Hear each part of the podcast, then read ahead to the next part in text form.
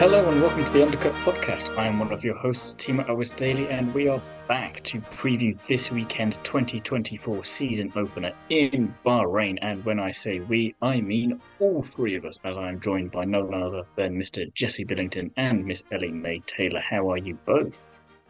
I'm very well, thank you. It's been a relatively busy Tuesday for me, weirdly. Quite a lot to write, get sorted. I've got one podcast that I'm halfway through editing. I'm now recording another one to add to the edit queue. So um, these are going to be coming out in pretty quick fire order um, from my laptop. It's going to be smoking by the end of the week. So um, best of luck to my laptop, really. Ellie May? I'm good, thank you. I've probably had a calmer day. I've just had a shower, done my skincare routine. Now I'm in bed because obviously I can't sit in a chair still because it's too uncomfortable. So I'm feeling feeling zen. You're as good as you can be. One would take yeah. that, and it's probably perfect to just kind of be the calm before maybe a storm in Bahrain, but probably not in the rain sort of variety. We probably had all of that for this year already, and uh, was it Formula Two testing earlier on in the year? But we're already getting sidetracked. So news, we kind of have some, we kind of don't.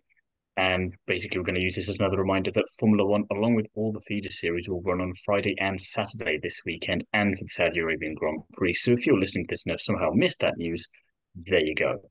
And if you're looking for feeder series content from us specifically, we do have an F2 and F3 season preview out at the moment, and we'll have an F1 Academy season preview out next week sometime.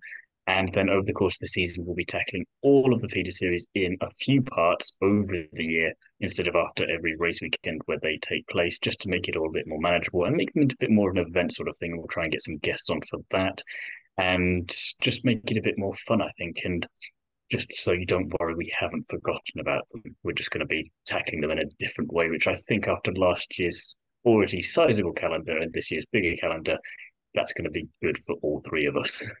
yeah, really thankful on the grounds of having to edit the entire sort of heaps of content that we end up producing, and then sort of also sort of trimming back the feeder series a little bit, making it a bit more compact, reduced to a, a tasty jus. I think is the best way to view our feeder series um, sort of produce this season. I think will be better for all of us, and, and we'll actually have some data for drivers as well to measure them against and see who's actually making some progress. Opposed to Formula Three, normally we're like we don't know half of you people. We don't know what to say really You just yet. We'll have a barometer to measure. I've I've set there. up a big set of spreadsheets to really start tracking. Um, That's what I've really done races. for. I was trying yeah. to please that side of you. Even yeah. I don't know why I'm feeding this side of you. It's it seems that bit of my ego does not need does not no. need encouragement.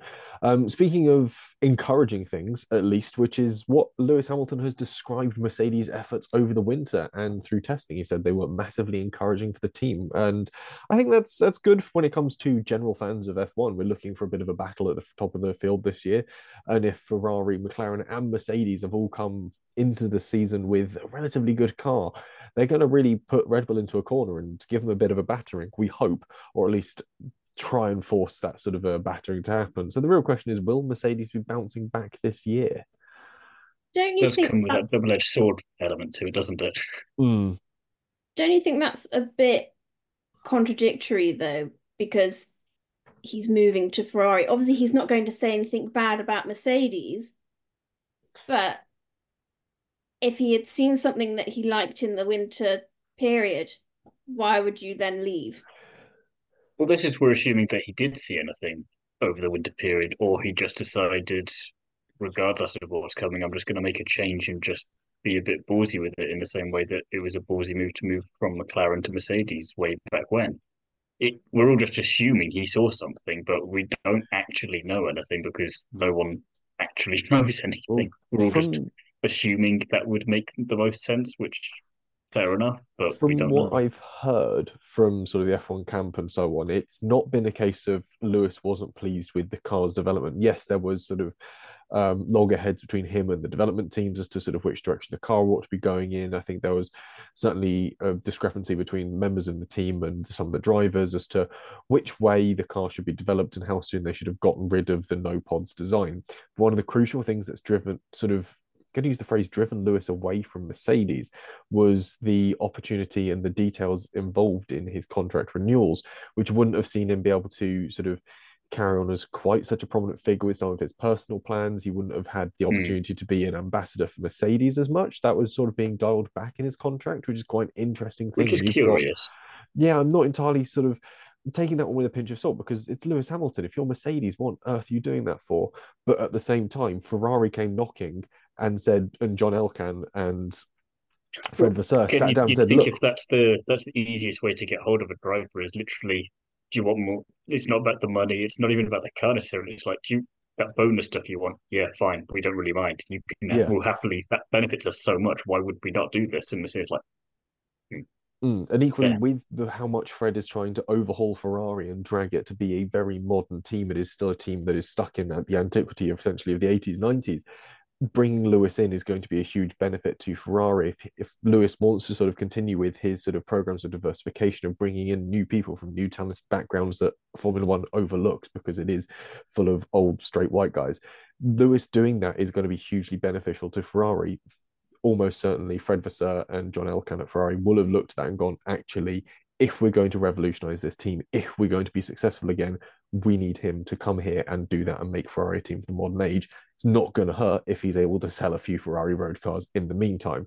So they, it was more a case of Ferrari were now able to offer Lewis something that Mercedes couldn't, and not a huge amount of it actually related to the development of the car.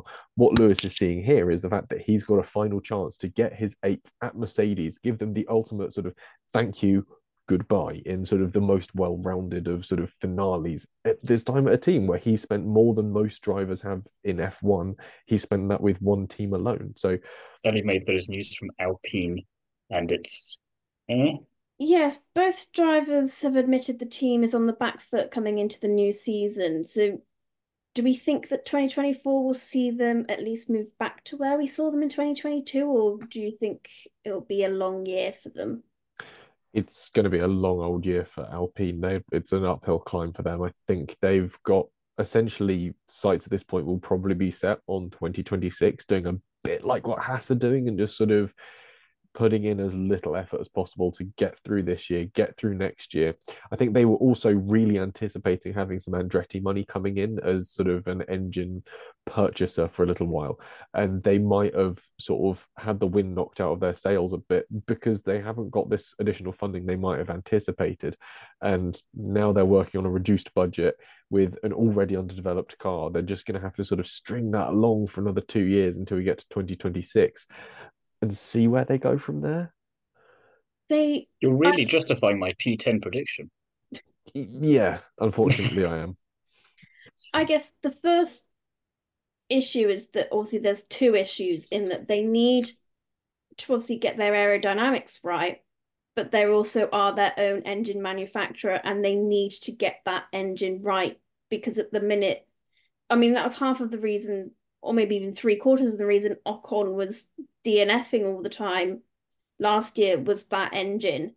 They need to get on top of that. And I think the third thing as well is they need stability within that team. They've had so many sort of what's the word? Um, personnel changes re- just over the year. Well, yeah, and they've just had so many like revamps or reinventions of themselves, and it's like they just need that stability. And you sort of hope with maybe all that money sort of coming in from sort of like Ryan Reynolds and all of that, hopefully that can help boost them in some way. They they definitely need the stability, and it hasn't been a brilliantly stable team since Cyril Abiteboul left after the Daniel Ricciardo era. And Which you've got to think he's got to be sitting somewhere just cackling. Smug as anything, just sort of going, "That's not my problem anymore." Oh well, and yeah, it you would have thought after the last podcast you'd not try another accent so soon. I will be cutting out the Australian bit from the last uh, episode, so people won't know about that. So you've ruined that one for me. I hadn't even got to cutting that point out yet.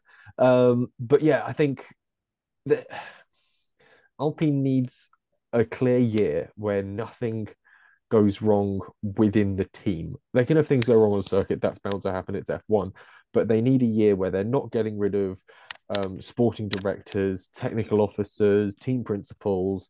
They need one clear year to figure out who does what, best in what role, and actually build a team. Because at the moment, they're just sort of guessing every weekend that seems to come along, and it's not paid off for them in the second half of last year.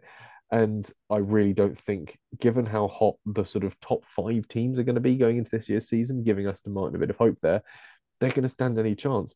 Their only hope this year of looking half decent is hoping that Aston Martin aren't and hoping that Williams haven't made the step forward we're anticipating them having done.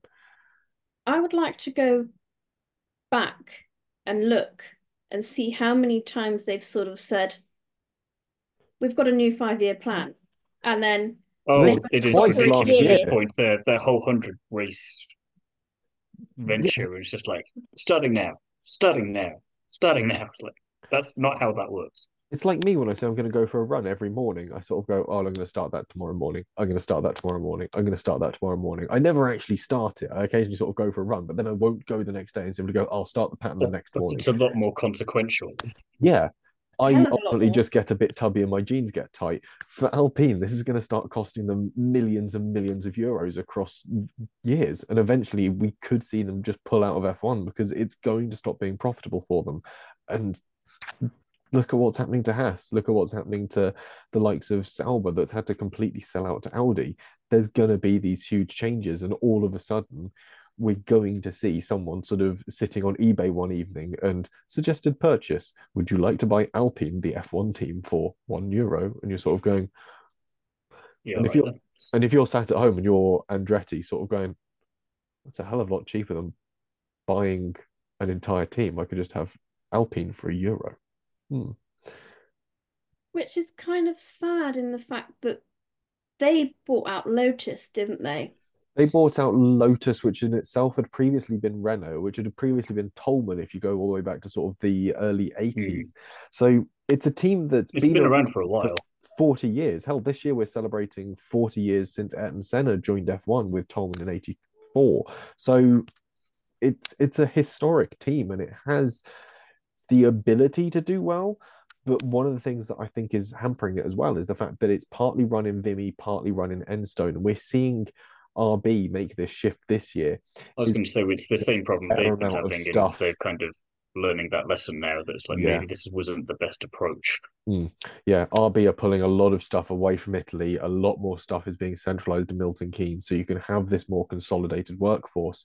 And I wouldn't be surprised if we see the same thing happen with Alpine in years to come if it moves entirely French, if it drops its Enstone unit, which was just a hangover from its Lotus days, and goes, no, we are the French team. We have two French drivers. We have French personnel we're going to France. And this is also one of the things that keeps hampering Haas as well, is the fact that they go to their little office in the corner of Ferrari headquarters in Maranello to make their engines and sort of make their gearboxes. And then they'll go somewhere up to, I think they're Cambridgeshire based to do some bits there. They've got a place in Oxfordshire as well. They've got some bits being made by Haas Engineering in um, America. They've got some bits being made in Germany. Their chassis come from Italy as well. Like Haas suffers from this too globalized of a concept when you look at the teams that are wholly successful, everything is done in house. You look at Ferrari, where everything comes from Maranello. You look at Mercedes, everything comes from Brackley. You look at Red Bull, everything comes from Milton Keynes.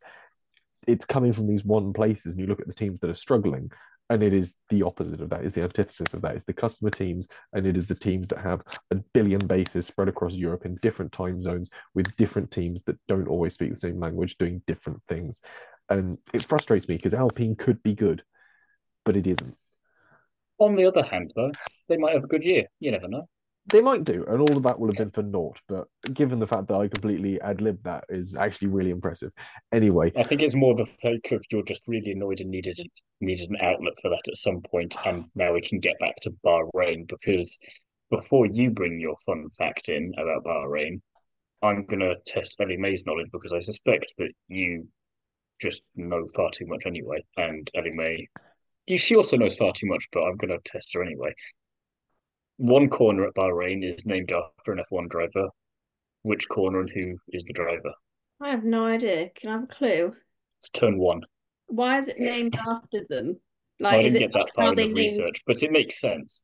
Oh, because I was going to say, is it sort of like the Nordschleife of how they named sort of after Sabine Schmitz, the first turn there, in honor of her, or I'm gonna say like Pedro de la Rosa or someone because he's got he still holds. That would be nice, actually. It would make sense in a way if he would get a corner named after him, but he yeah, not.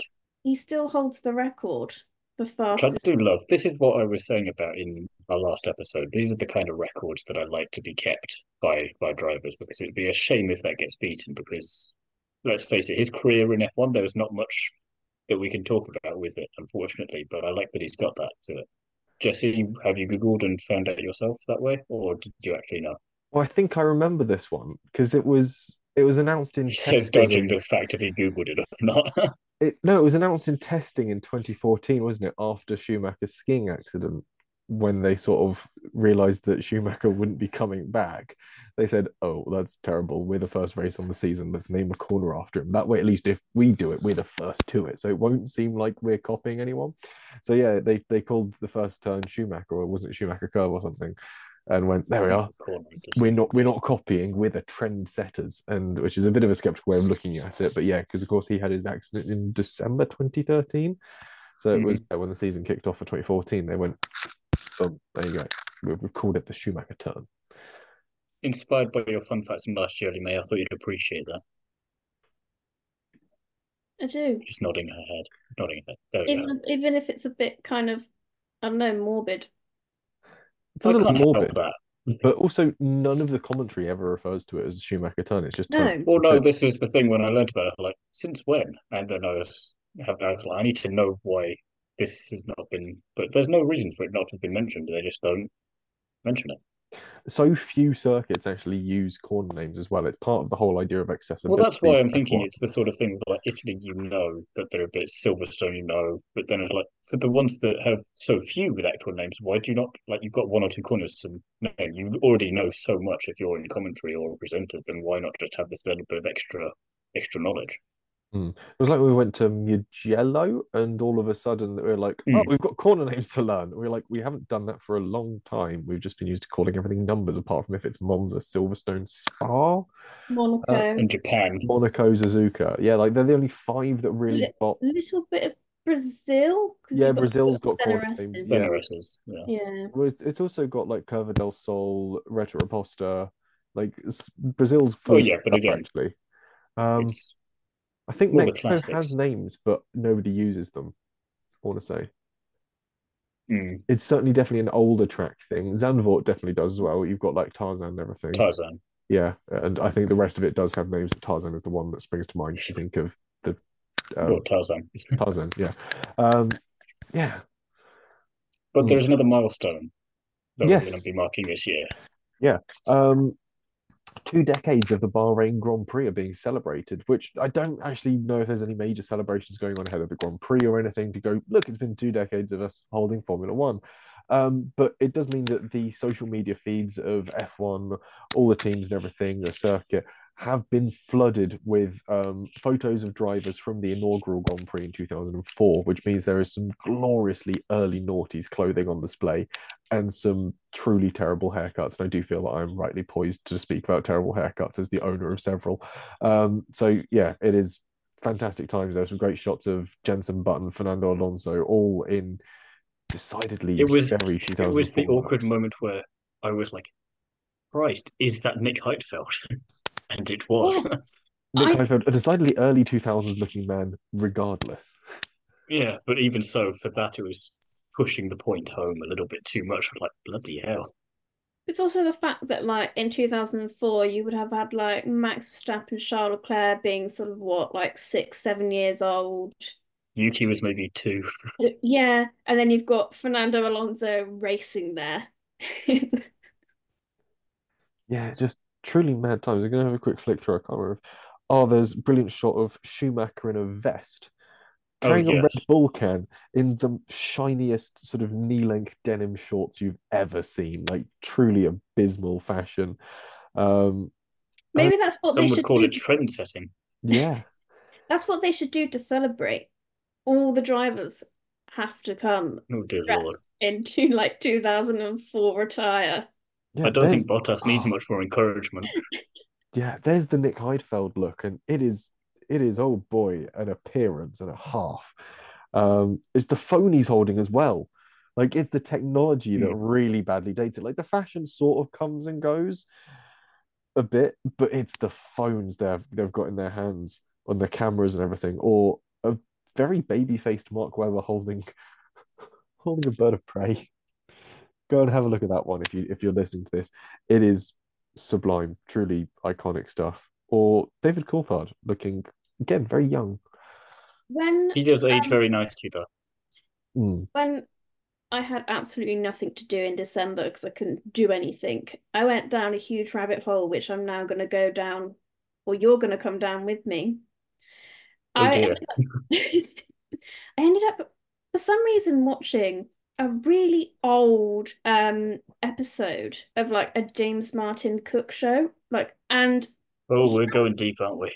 He had Mark Webber on there. Well, yeah, because James Martin, like, big car guy, so sort of he's got his links. Yeah, but um, I, but it was like around Christmas time, so they basically celebrated Christmas how Mark Webber would have, and whilst they were sort of like cooking stuff, Mark showed a picture of him uh, and a BMX that he got when he was like eight years old, and then James Martin basically was like, "Oh, I've got a gift for you," and presented him with sort of a very similar looking BMX, and then you just whilst you had sort of stuff cooking on the barbecue. You just had Mark Webber proceeding to go around this tiny garden in this tiny little BMX, like doing circles. I was like, I don't know what I've come across here. The show you've come across is um, Home Comforts at Christmas. And this was A Taste of Christmas Past, episode four of 10. And it was James Martin takes a trip down memory lane and recreates a festive feast inspired by his childhood. He is joined by racing driver Mark Webber and it was um this is last... the bit i want to clip for the social media promotion for this episode absolutely no... nothing to do with bahrain last shown 17th of december 2015 so nearly a decade ago in and of itself um i don't know when it was first shown i don't know if that was a rerun that last brought it to our screens but yeah mm, very interesting indeed you really had nothing to do did you I, I couldn't do anything. All I could no, do. but like you have the you had all of let's say Netflix and BBC iPlayer and all the rest of it to your availability, and you went, you know what, I'm gonna watch. I'm gonna watch James Martin and Mark Webber. Yeah, I'd got bored of like watching TV, and I probably had it on in the background, not really watching it, or I was probably just either like scrolling through the TV channel, and I was like, "Hang on, I just saw Mark, Mark name." Yeah, I found a clip here, which is one of the clips from that episode, and it is it opens with James and Mark drinking a beer, and they're about to do Christmas barbecued coconut prawns and chicken tikka. Um, it looks like all good fun. No sign of a bit. Ah, no, there it is. This is the BMX clip as well. This is available for British listeners. Uh, if you just type in "home comforts at Christmas," uh, Christmas barbecued coconut prawns, you can get this brilliant shot of Mark Webber on a BMX in front of looks like a Holden of some kind in this little old Polaroid picture. It's beautiful. I'll put a link in the description and you can enjoy it wherever. Um, back to regular programming. So there's not a natural segue to getting the predictions no, from here, really, is there? Force that link. Uh, we'll move on from Christmas past to races future and the predictions. With don't don't give me that look. That that worked. That was possible as a link. Um, pole predict pole yeah, position as a prediction. There's too many P's. Good job you didn't bugger that up at the end there. Yeah. Uh, Thiemo, why don't you start with your prediction for pole position? I want to be slightly bold, but a little realistic. But at the same time, I'm going to be trying to keep with the vein with these predictions of going for what I want to happen rather than what I think is going to happen. And that's going to be the whole year. But at the same time, Charles Leclerc, qualifying wise in Bahrain, does all right. So I think he could get pole position this year. I've gone down a similar route of thinking the Ferrari is quick over one lap. So I've gone for Carlos Sainz, and Ellie May is sort of playing her cards. She wants points again. Yeah, she's she's, she's playing this one for domination. Oh, like I do every year. Yeah, Max Verstappen. where this one is going. Exactly where it's going. Yeah, I might be. I might. I might be completely wrong. You, you might know, be. it would be nice. Charles Leclerc may get his redemption at Bahrain. He he needs it. Uh-uh. You know who will get pole position just to spite you and any and everyone else generally, Kevin Magnussen. Mm-hmm. Especially after everyone's predictions. That'll show him. you. Yeah. That'll show you. Especially about everyone's predictions in the episode, which I haven't finished editing and releasing yet. So that's that's a callback to an but episode. By the time this comes finished. out, yeah, it'll it be a relevant callback. Yeah. Um, we'll move on to the podium, which doesn't feature Kevin Magnussen. Um, I thought about it. We'll start with yours. Lewis Hamilton P1, Fernando Alonso P2. I like a good scrap there, and Oscar Piastri P3. Mm-hmm. Just having a look at the back there, just thinking, do I get involved in this? And mate, this is this is going pretty well for McLaren in Bahrain. I'm going to keep the podium in P3 and not not mess about with this. So you say Fernando Alonso, but you've written Fernando Alonso. Am I am I to accept your written or your? I've, your, I've written Fernando on mine. No, it says Fernando. Fernando. Oh, Fernando. Yeah. The, when the brain corrects it yourself without actually about the spelling. Fernando. There we go. Yeah. Ah, you've corrected it. Ellie May, your um, correctly spelt predictions for the podium. I have gone for Max Verstappen win, Lando Norris in second, Lewis Hamilton in third.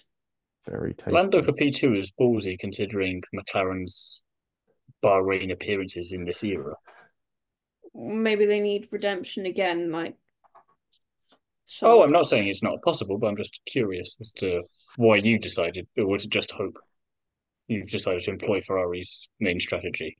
If I'm honest, there was absolutely no thought process in any of my one, two, and three whatsoever. I sort of you thought of names and wrote them yeah. down. It was first three drivers to come to your head. Um, I've sort of put a lot of faith into Ferrari with this one. I've gone for Sainz win, Norris second, Verstappen third. I'm not entirely certain what I'm anticipating happening here, but uh, I think we'll you definitely employed Ferrari's strategy of last year. Just hope. yeah, there's there's a gamble being employed on this one, so we'll see how it pays out. Um, moving from the podium to fastest laps, Ellie May will start with your one. Sergio Perez, because the man needs all the help he can get this season if he's going to stay in Formula One. So, yeah. you're, you're envisaging him chasing down the top three and setting a fastest lap in the process, sort of thing. And let's hope so. Mm, we'll see how that Even goes. you don't sound certain when you say it.